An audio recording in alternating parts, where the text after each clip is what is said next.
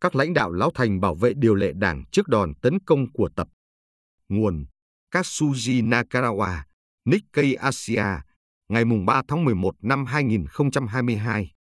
Biên dịch Nguyễn Thị Kim Phụng. Bản quyền thuộc về dự án nghiên cứu quốc tế. Các nhà lãnh đạo đã nghỉ hưu đang tìm cách ngăn cản tập trở thành lãnh đạo trọn đời.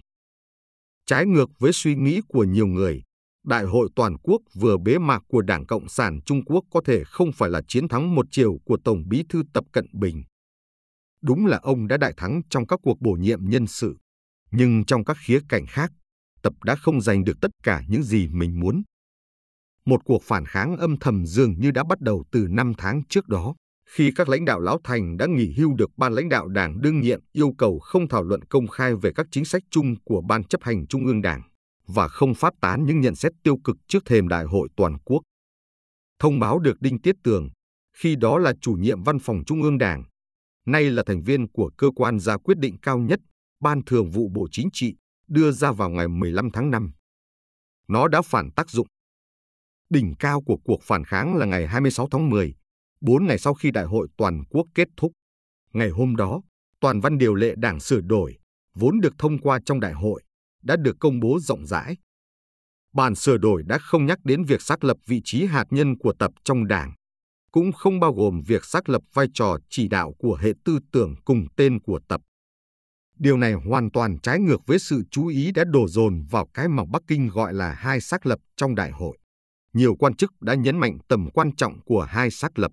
Một biểu ngữ về hai xác lập cũng đã được treo trên đường phố ở Bắc Kinh. Thậm chí, một nghị quyết được thông qua trong đại hội toàn quốc cũng đề cập đến nó. Nhưng sau cùng thì hai xác lập đã không được viết vào điều lệ đảng. Điều lệ đảng sửa đổi cũng không viết tắt hệ tư tưởng cùng tên gồm 16 chữ tiếng Hán của tập, tư tưởng tập cận bình về chủ nghĩa xã hội với đặc sắc Trung Quốc trong thời đại mới, thành tư tưởng tập cận bình ngắn gọn hơn. Điều có thể khiến nó trở nên ngang hàng với hệ tư tưởng của người cha lập quốc Mao Trạch Đông và ở trên lý thuyết Đặng Tiểu Bình danh hiệu lãnh tụ nhân dân cũng không hề xuất hiện trong điều lệ sửa đổi. Việc đưa danh hiệu đó vào điều lệ đảng có thể mở đường cho tập đảm nhận chức chủ tịch đảng sau này, vốn là chức vụ mà Mao đã nắm giữ cho đến khi ông qua đời. Trở thành chủ tịch đảng đồng nghĩa với trở thành nhà lãnh đạo tối cao trọn đời. Nỗ lực của tập nhằm thực hiện những thay đổi này cuối cùng đã bị các nguyên lão trong đảng ngăn cản các quan chức lão thành nghỉ hưu ngồi trên sân khấu tại Đại lễ đường Nhân dân trong kỳ đại hội toàn quốc vừa qua, đều trưởng thành dưới thời đặng. Họ sẽ không ngồi yên nhìn 40 năm truyền thống của đảng sụp đổ theo ý muốn của tập.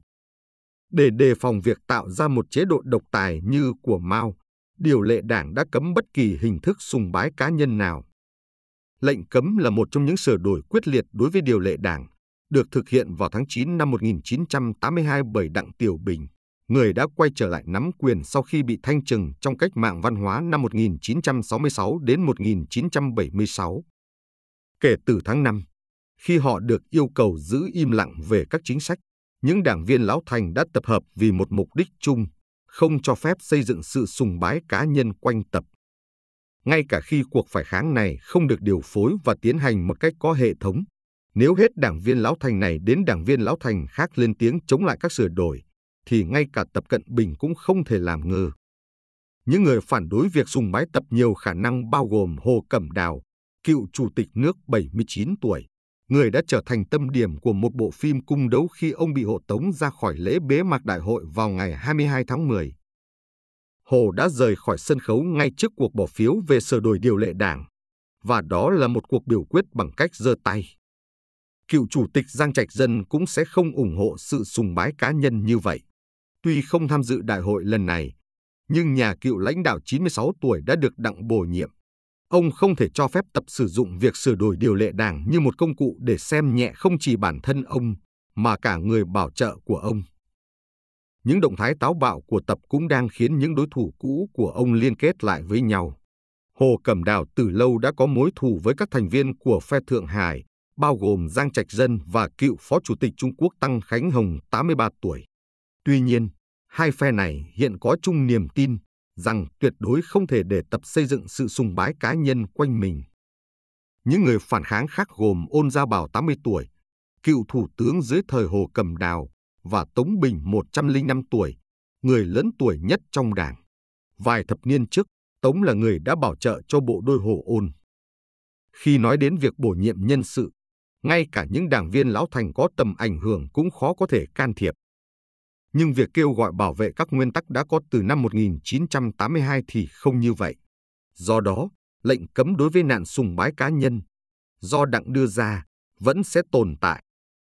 Một đảng viên lão thành đã giải thích logic này. Lệnh cấm sùng bái cá nhân và hai xác lập là hai điều không tương thích và mâu thuẫn với nhau.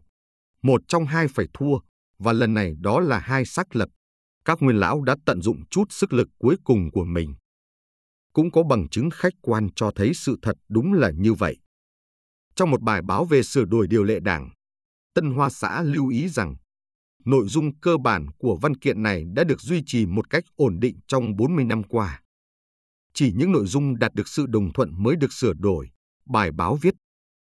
Tân Hoa xã đã không giải thích về lịch sử lâu đời của điều lệ đảng khi cơ quan này công bố các bài báo tương tự về các sửa đổi hồi năm 2012 và 2017. Tân Hoa xã báo hiệu rằng những sửa đổi mới nhất đã được thực hiện trong bối cảnh công nhận tầm quan trọng của việc xây dựng sự đồng thuận.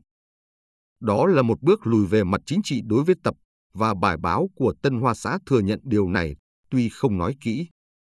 Dù bác bỏ hoàn toàn những từ ngữ dùng để khẳng định vai trò kim chỉ nam của hệ tư tưởng của tập, các đảng viên Lão Thành đã chấp nhận một thỏa hiệp.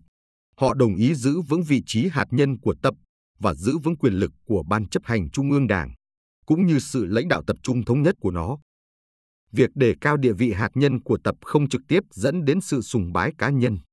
Mao, Đặng và Giang đều từng được coi là hạt nhân của Đảng. Hồ đã không thể bảo vệ tiểu đệ của mình. Thủ tướng Lý Khắc Cường cũng không thể bảo vệ chức vụ cho Hồ Xuân Hoa trong quá trình cải tổ nhân sự của tập.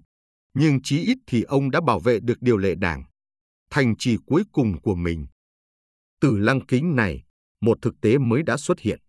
Hành động chơ chén của tập khi lấp đầy mọi vị trí lãnh đạo cao nhất bằng những đồng minh thân cận, có thể là phản ứng của nhà lãnh đạo khi không thể đạt được những sửa đổi điều lệ đảng mà ông mong muốn.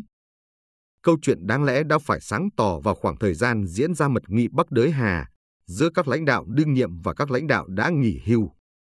Ngay sau mật nghị Bắc Đới Hà diễn ra vào đầu tháng 8, Thủ tướng Lý đã đến thăm thâm quyến tỉnh Quảng Đông và dâng hoa tại bức tượng Đặng Tiểu Bình. Trong chuyến thị sát tại một cảng biển, Lý đã đề cập đến cải cách và mở cửa, nói rằng sông Hoàng Hà và sông Dương Tử sẽ không chảy ngược dòng. Nhận xét của ông ám chỉ rằng điều lệ đảng có từ thời đặng sẽ được duy trì. Tập có thể đã phải thay đổi chiến lược của mình. Hiểu rằng không thể thúc đẩy sửa đổi điều lệ đảng trong đại hội lần này, ông đã bắt đầu nhìn xa hơn, Thêm 5 năm nữa, khi tuổi cao sẽ khiến các nguyên lão hiện tại trong đảng ngày càng yếu đi. Tập đã đưa bốn trợ lý thân cận nhất của mình, Lý Cường, Thái Kỳ, Đinh Tiết Tường và Lý Hy vào các vị trí lãnh đạo cao nhất. Một người quen thuộc với chính trị Trung Quốc nói, đây chính là tân tứ nhân bang. Ngầm so sánh với nhóm quan chức khét tiếng đã lãnh đạo cách mạng văn hóa, bao gồm cả vợ của Mao, Giang Thành, ngay sau khi kết thúc đại hội toàn quốc, Tập đã dẫn đầu toàn bộ Ban Thường vụ Bộ Chính trị đến Diên An, tỉnh Thiểm Tây, nơi vào những năm 1940, Mao phát động phong trào chỉnh phong Diên An để đàn áp các đối thủ chính trị của mình. Bằng chứng cho tham vọng của Tập chính là việc Ban chấp hành Trung ương không có thành viên nào sinh vào những năm 1970. Tập đang ngăn chặn sự chuyển giao thế hệ trong đảng khi ông hướng tới những tầm cao mới.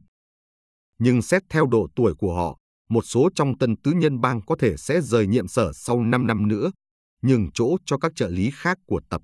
Mọi thứ còn tùy thuộc vào suy nghĩ của ông. Chắc chắn là cuộc chiến chính trị khốc liệt của Tổng Bí Thư nhằm sửa đổi quyết liệt điều lệ đảng sẽ tiếp tục, chí ít là trong 5 năm tới.